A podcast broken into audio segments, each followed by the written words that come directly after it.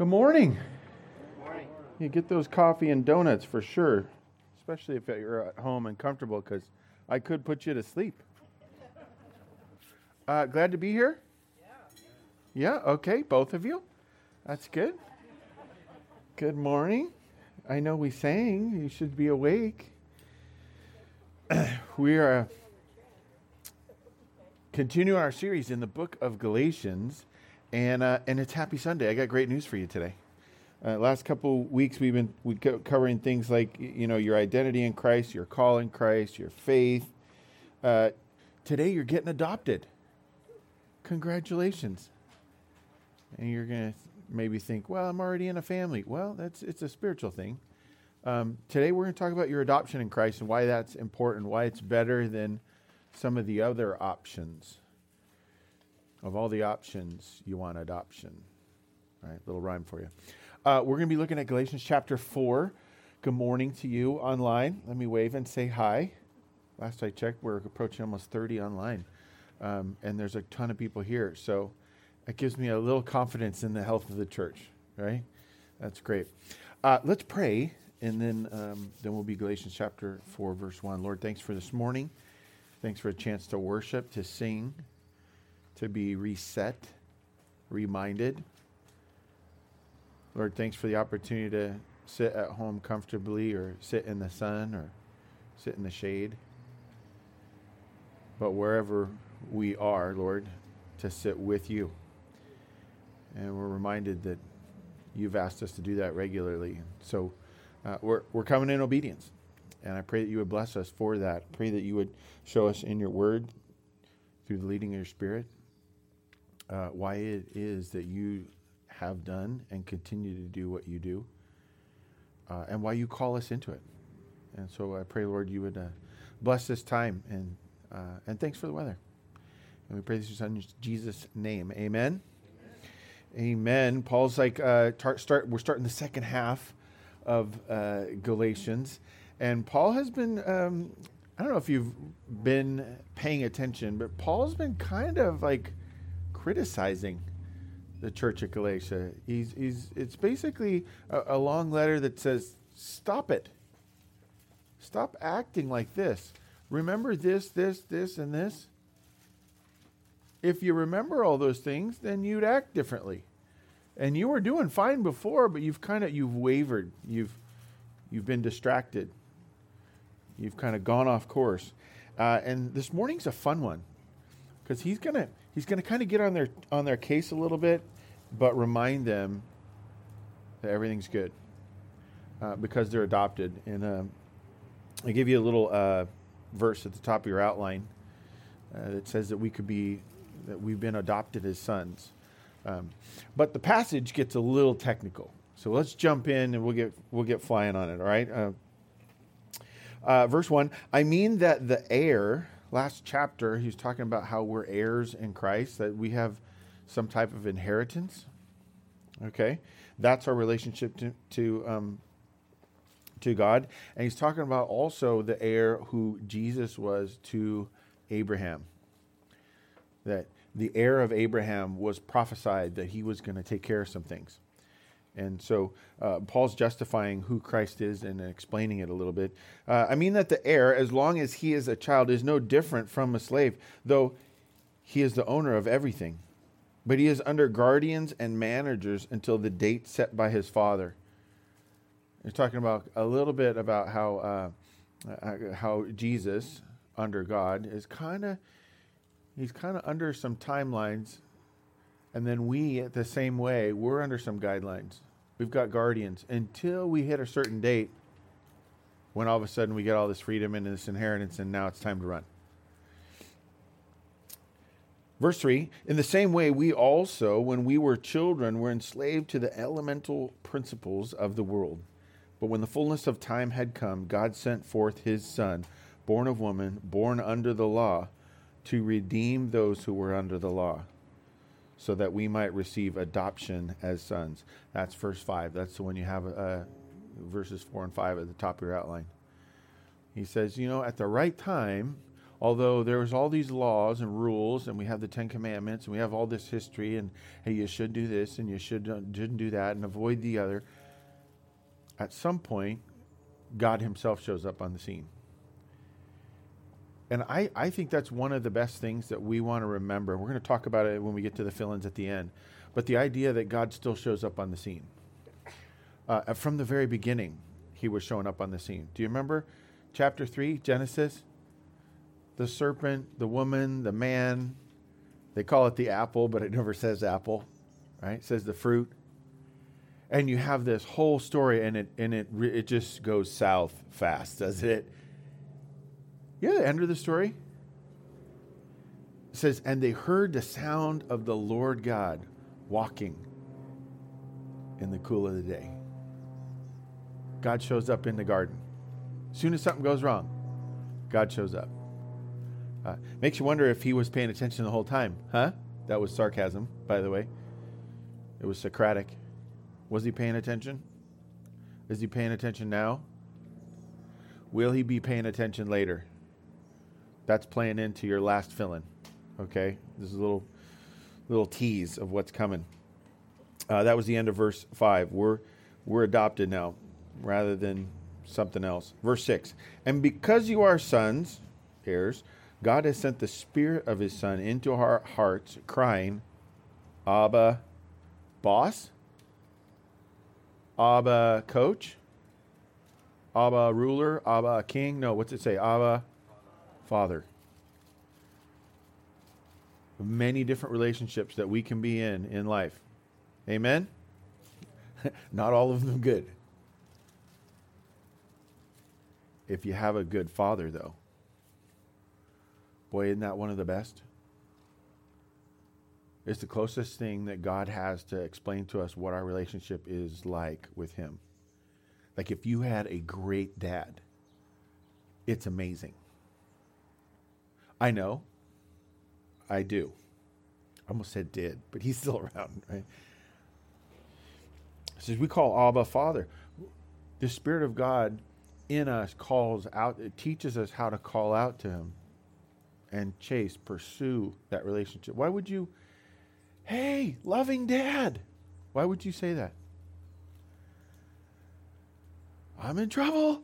I got myself. I know I was playing with that knife you told me not to play with. Dad, come here. Show me some love. Protect me. Fix me.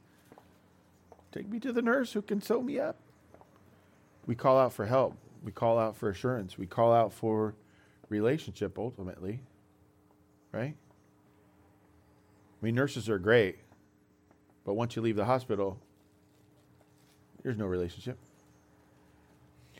We call out to something that's ongoing, a, family position that you now have, right?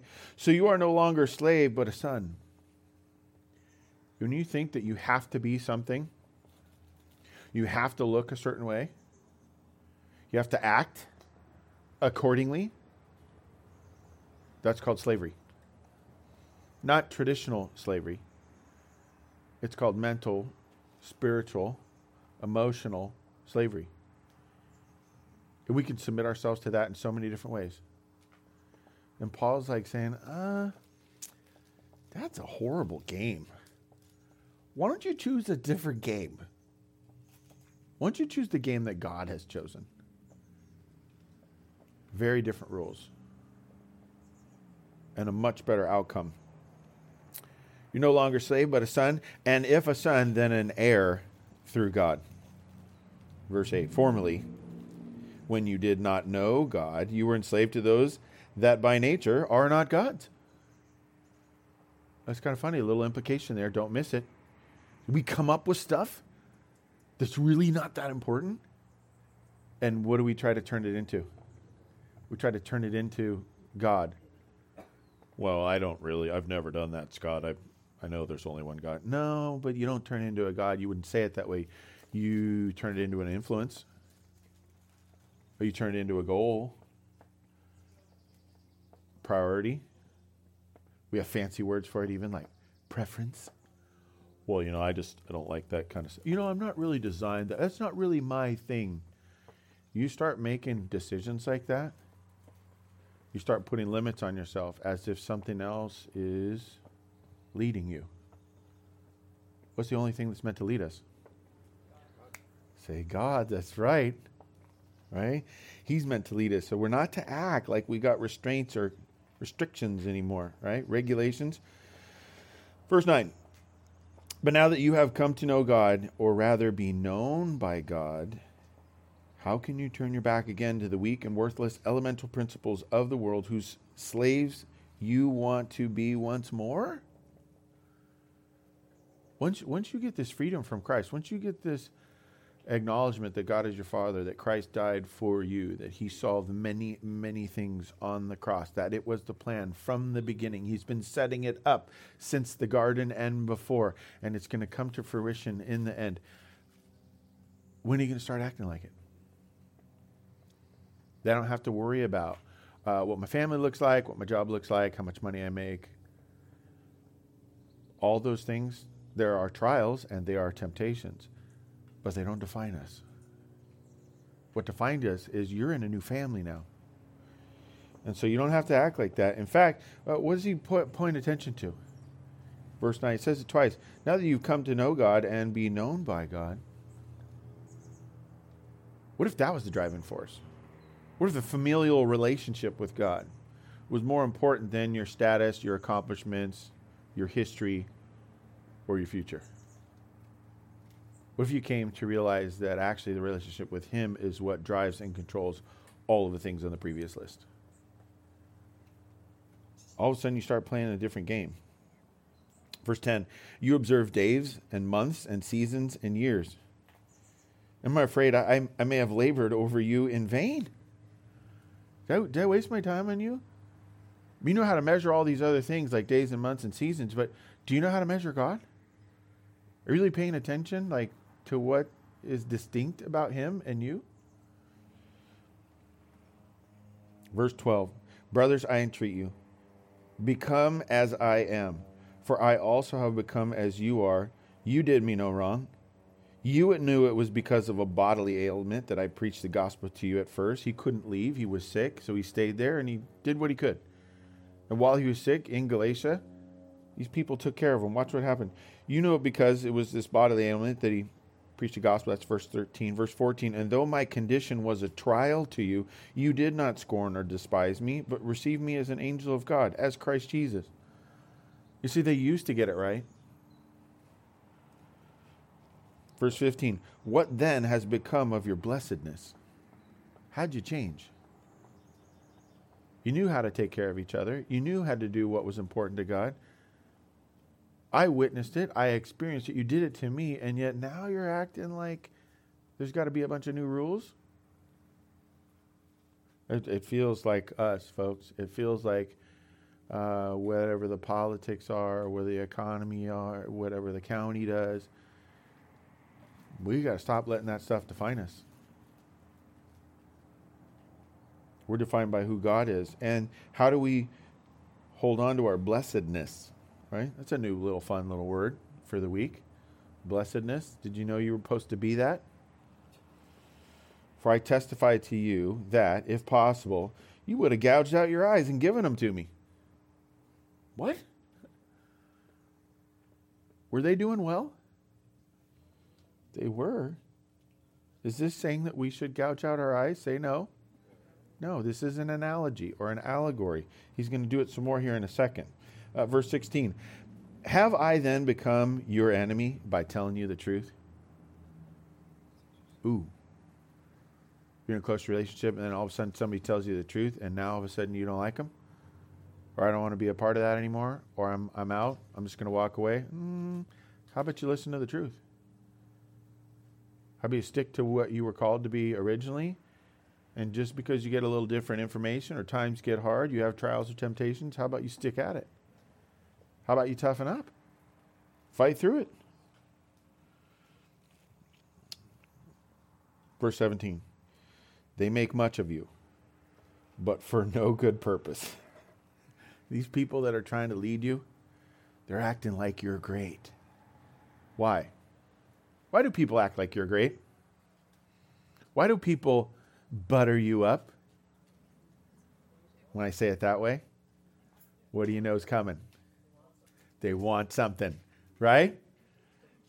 There's someone in my family who, re- who will remain nameless to protect the identity of the guilty, who comes in with the biggest little smile and the sweetest little voice. Hey! And what do I know? Instantly.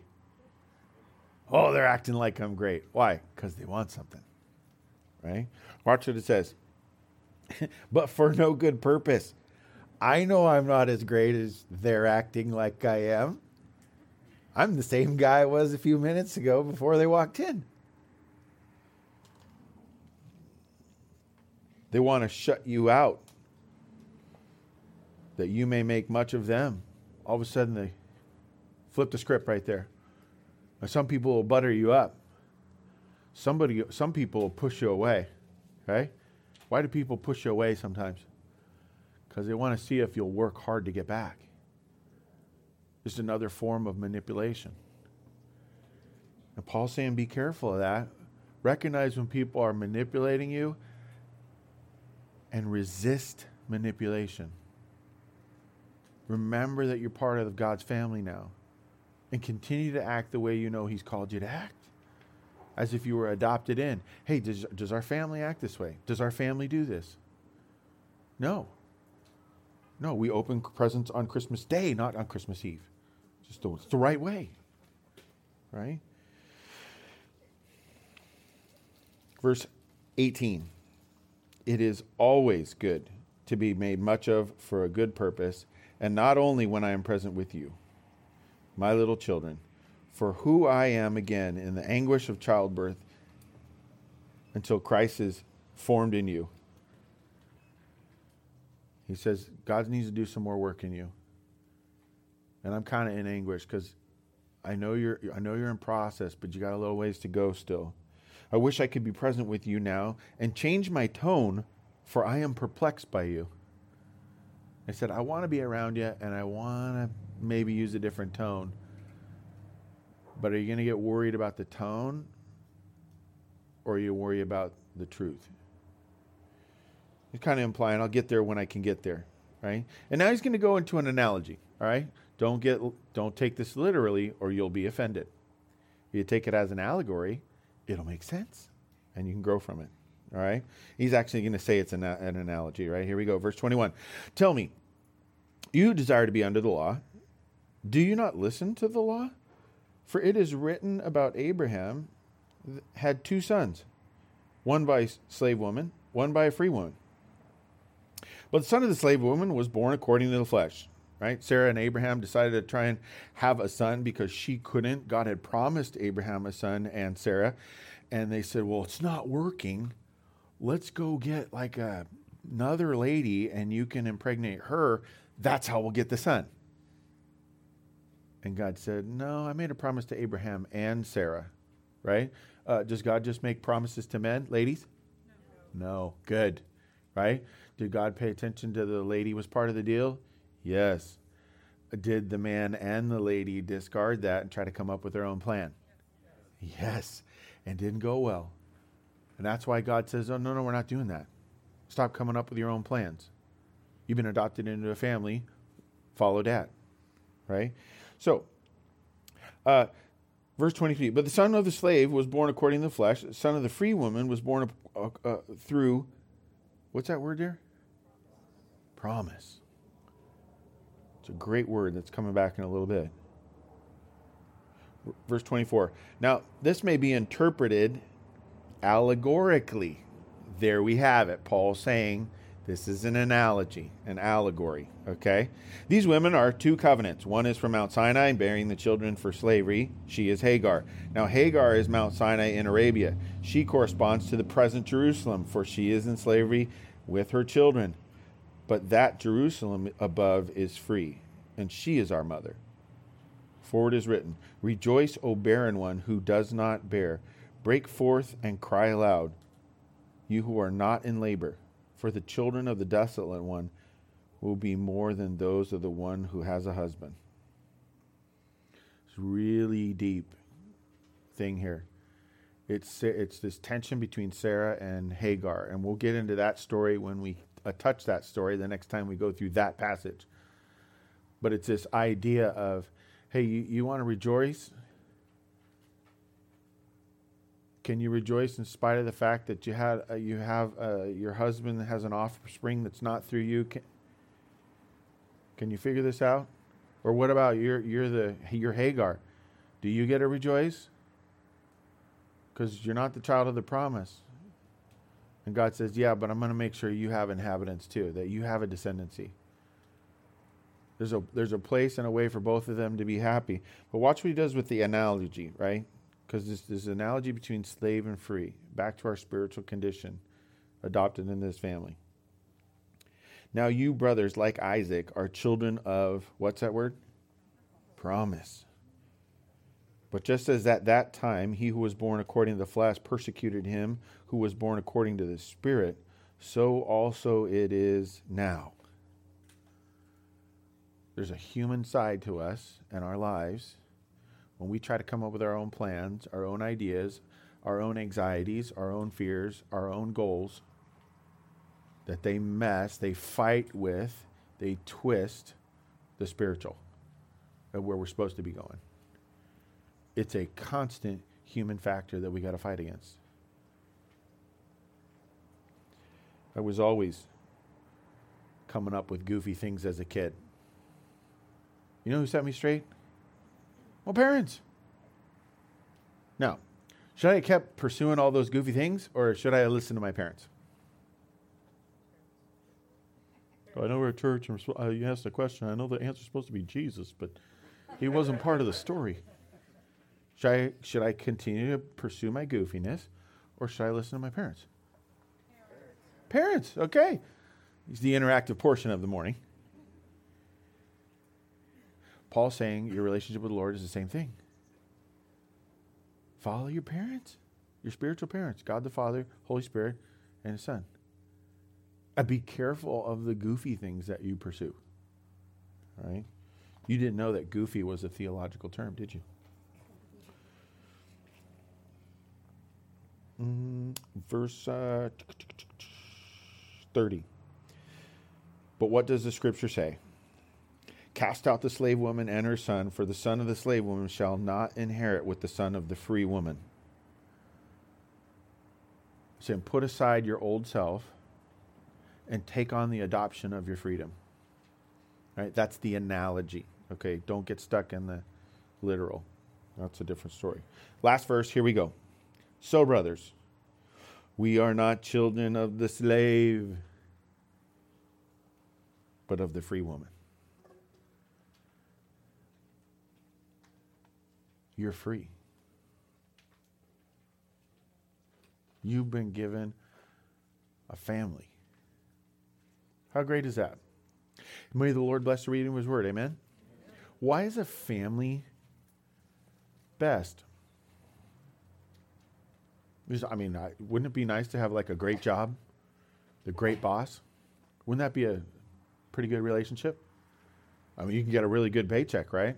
Maybe some bennies, benefits. What's the problem with a job and a boss? What's the problem with it? Huh? It ends. Amen. That's exactly it. You're preaching next week.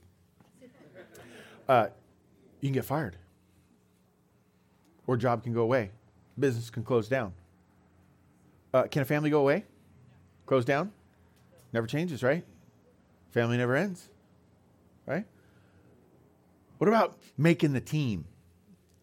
Getting selected and a uniform name on the roster and it's posted on the website. The handout as fans come into the stadium as, oh, there's Scott. Oh, who's he? You got a coach who knows the game. Isn't that a great relationship? Sure. What's the problem with a sport? It's only for a season. What if you don't make the team next year? Or, as most athlete guys know, and if they don't know, they'll find out soon. you eventually suffer from OLD. right? You get old. And all of a sudden, there's these younger gals or guys who run faster.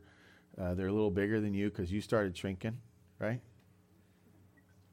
And then comes that phrase no country for old men. You heard that phrase before? No, there's no country. There's no country for old men. What's that mean? It means the younger guys are going to come up and take over. Because eventually you won't be able to compete. You won't be able to fight them off anymore. Rough part of a sport or a team or a coach is that you can get cut. Your contract can end. What's the glory of a family? Hmm? It's always there. Never ends. What's your name? That change? Only if you want it to. It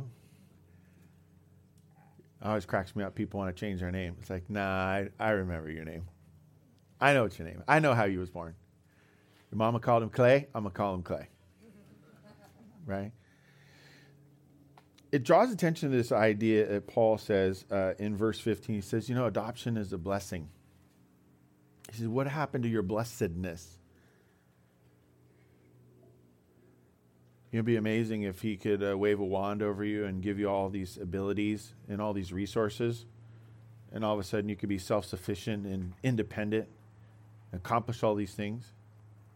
Wouldn't that be awesome? Or would it be more of a blessing to just be in the family of the most powerful, the most capable, the most knowing, and always around? I love the idea. Like if dad was always around, no matter what I'm doing, I could be like, "Hey, dad, hey, uh, did I did I get that right? Should I change this?" Or if you always had access, how cool would that be? You know, too many people, probably even some of them living in these buildings over here. Probably look at a relationship with the Lord as a bunch of rules, restrictions, regulations. And they miss the blessedness that's meant to be. Well, let's find out if it's really blessed to be adopted into this family. Because I don't know about you, I want to be on the team and I want a paycheck, and you know a couple of these other analogies would be really good. So I need to be sold on the family thing, right? The blessed, the blessing, that's your first fill in at the very top of your outline there. There's a little one word thing. The blessing of adoption means you went from regulations to relationship verses 3 through 5. In the same way, also, children enslaved to the elementary principles, they've got these things that control them. And verse 6 and 7, what does it say? 6 and 7 say, well, no, the Spirit comes to us and gives us this ability to cry out to God. If you have God on your side, how capable do you need to be? What kind of status do you need to have? Doesn't matter what your name is or how much you make. How about the, the one that really hurts or feels great? Does it matter how many mistakes you made? Your IQ. There's no more regulations. Have, have you gotten to, I'm getting to this point where I hate rules. I go somewhere and there's too many rules, I'm out. No, I got to do this and this and this and this. Now let's go to the next place. Let's just let's leave. leave. I love to be out of regulations. I want to show up to a place where they say, "Hey, Scott, oh, I was hoping you'd come by." And you walk in and they say, "Hey, sit anywhere you want, do whatever you like." Right? That's what I want.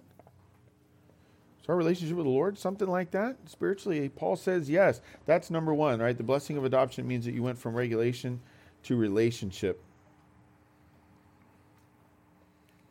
Secondly, you have come to know God and be known by God.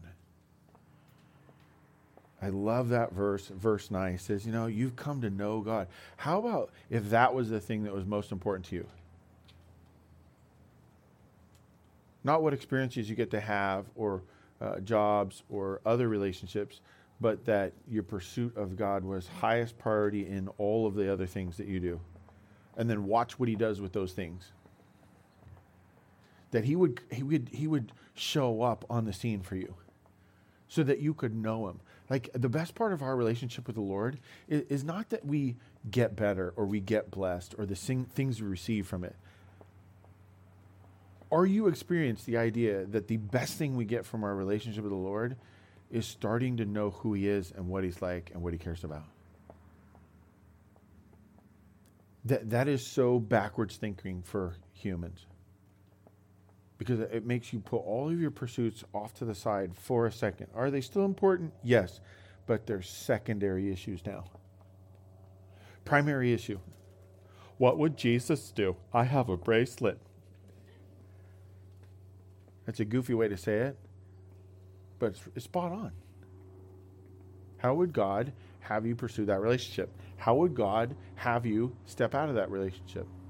How would God want you to spend your time or save your money or whatever it is. It's this idea that you start to know what your dad thinks, and your dad starts to go, hey, he's a knucklehead. I'm going to have to be on the scene with him regularly. One of my favorite stories about my dad. We, uh, we I was very young it was like 1980. It was New Year's Day. We had moved, and I had no friends. You're like, oh, nothing's changed, Scott? No. Uh, my friends were all back at where I used to live. And so I asked my parents, New Year's Day, hey, can I go hang out on my old street, play with my friends? We used to play Nerf football in the street, baseball, with tennis balls. And if you hit it onto the one guy's house, that was a home run. You know, all that kind of stuff. Chalk bases out on the asphalt. We spent the whole day playing with my buddies, and the sun starts to go down, and my buddies start heading home, and I'm I'm standing at the top of Shadow Ridge going, huh, I wonder what I'm supposed to do right now. And so I'm standing there, and the sun's going down, it's starting to get cold, it's getting dark, and I'm like, well, I hope there's a plan. My dad pulls up. I had to wait for a while. I'm cold now, freaked out. Dad pulls up, and this this is a quintessential story of my dad. If you've met him and talked to him for any good amount of time, you know he's kind of like this. He pulls up. He pulls up. Like I'm gonna pull up. You're me, okay? You guys are out me out there, right? He pulls up in the car. Looks over puts the window down, little empty seat where you could sit. But the door's not been unlocked, the window's just come down. And you're standing out there. He says, Hey, Scotty, how's it going? You say. Good. What you doing? Waiting. Oh. Did you have a plan? Was I supposed to come get you? How was I supposed to know that? The most famous kid answer ever, right? I don't know. I mean, it was a multi sentence question exchange. I mean, it's more than just like 12 seconds. We're standing there for a little bit and we're having this, and it was almost like he was teaching me a lesson. And he said something that has shaped me from that day about my relationship with him 100%. And it wasn't until later in life that I started to realize he was actually unknowing to himself. He was actually starting to teach me a little bit about God too in that moment. He said, I want you to know that you're my son and I love you. And no matter what, I will always come for you. Ready to go home? Get in the car. I started to know my dad.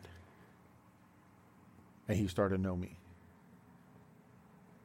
It wasn't because of anything I did, or because I hadn't made mistakes, or had accomplished something, or any of that. That's family right there. That's how it's supposed to be. So, the blessing of adoption means you went from right, regulations to relationship, and you have come to know God and be known by God. Lastly, the blessing of, uh, of adoption means you get freedom.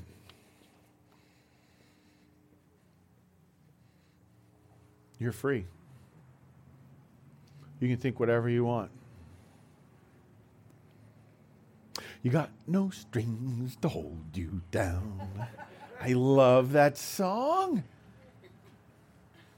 You know, the Pinocchio story from Walt Disney is the Bible, it is the gospel. It is the story of Jonah. It is the story of the prodigal son. It is a bunch of Christian biblical stories all thrown together. And one of the pieces thrown in this is this thing, this Pinocchio puppet who's controlled by strings. But his dad takes him in, and all he wants to do is be a real boy. And who who who does um is it Giuseppe? What's the guy's name? Giuseppe. Geppetto. I, Giuseppe's stuck in my head for other reasons. Uh, Geppetto adopts him and he loses the strings, right? Now all of a sudden he's got all this freedom. The question is, what do you use that freedom for? Build that relationship with dad or run off with the lost boys and get yourself in trouble? Freedom can be a great thing or it can be a curse, can it? The second thing you get, you get freedom, and the second thing you get, you get inheritance. How great would it be if God said, Hey, I'm going to give you a freedom. You're going to make mistakes. That's okay. I can solve that. But don't you have a relationship with me? And here's what I'm going to do I'm going to give you some resources. I'm going to take care of you. I'm going to set you up for success. How cool is that? Has God given you things? Grateful. That's a wonderful word. Grateful. Contentment. Those are statements about what you have rather than what you are missing. I would ask you some basic questions this morning. And this is devotional that you have to take out of here and answer on your own because I can't answer this for you. How free do you feel? How do you understand your freedom in Christ? Two, what have you inherited? what you actually have that you need not wait for, but currently exists? There's great answers to those questions. I can't answer them for you, but I know there's great answers for them. Lastly, promise. You get freedom, inheritance, and promise. You the worst relationship with God would be? This is a really bad relationship with God would be this. Hey, I'm to make you totally free. And here's a whole bunch of stuff. You could use great stuff. You're everything you need. Ready? Good luck. You're on your own. Hope it turns out. And then stood back and said, oh, I wonder how this is going to turn out. No, we get promise. With that freedom, with that inheritance, we get a promise. And what's the promise? That we're in the family, that He'll always show up, that He's going to be on the scene, that He's been paying attention in the past, He's paying attention now, He'll pay attention later. And He says, You have the opportunity now to act like it. And I promise, if you act like it, it will work. There will be blessing. The people that come and talk to me and tell me about how a relationship with the Lord doesn't work, you know what they're really saying? It's not a blessing. I tried it for a while. Didn't work. I don't know if I believe it. You know what they really told me? They quit before they hit the blessing. They quit before they hit the promise. They quit before they really received the inheritance or recognized the inheritance that they had. They quit before they learned how to exercise their freedom. You know they'd really forgotten? They'd forgotten the things that Paul talked about in the first three chapters the fact that they've been called, that they, ha- they could have an identity, that they could have faith. Faith in what? A promise. That he's going to come and take care of things. Have you read the end of the book? I don't mean Galatians chapter 6. I mean the end of the book. Any guesses on who wins? Paul's saying, act like it. Believe that you're free, that you have an inheritance, and that he, he makes promises to you that if you follow him and you chase him, it'll work. Then anything can happen. And it's not chance, it's not horrid, and you need not fear it. But you can come through it. You think you can come through anything? I got a pretty awesome text message today. Not today, this week. Hey, Scott, just got my test back. I'm cancer free. Does that really happen? No, that's made up stuff Christians come up with, right? That's what world's going to tell you. It's a coincidence. No, it was the science that solved it. No. We had a woman that believed that she doesn't call him Abba, Father. She calls him Papa God.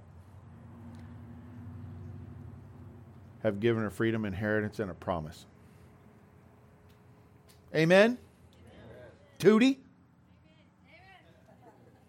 I called her Tootie because that's what the youth group nicknamed her 20 years ago. Her name's Judy. I'm not confused. I'm just having a little fun with her, right? Brian Cox gave you that name. Yep. Uh, are we blessed to be adopted? Amen. Amen? How can you enjoy that blessing? Lord, thanks for this morning. Thanks for your word. Thanks for your promises. Lord, I pray that we would understand that um, as important as what you have done are your promises.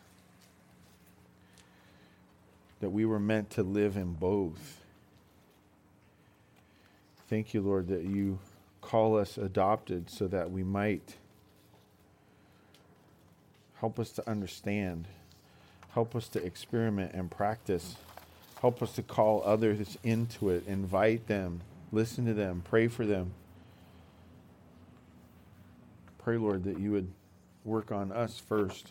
Show us the blessing. Let us experience it. And then give us the chance to share that so that others might as well.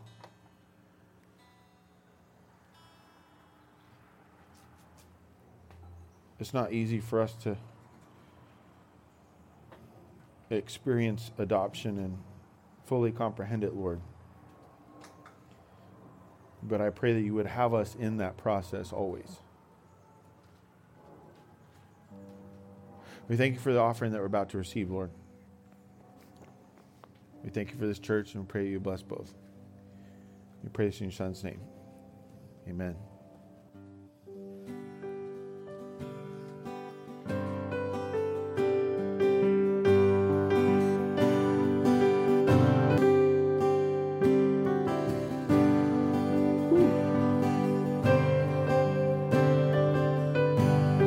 Act like you're in the family.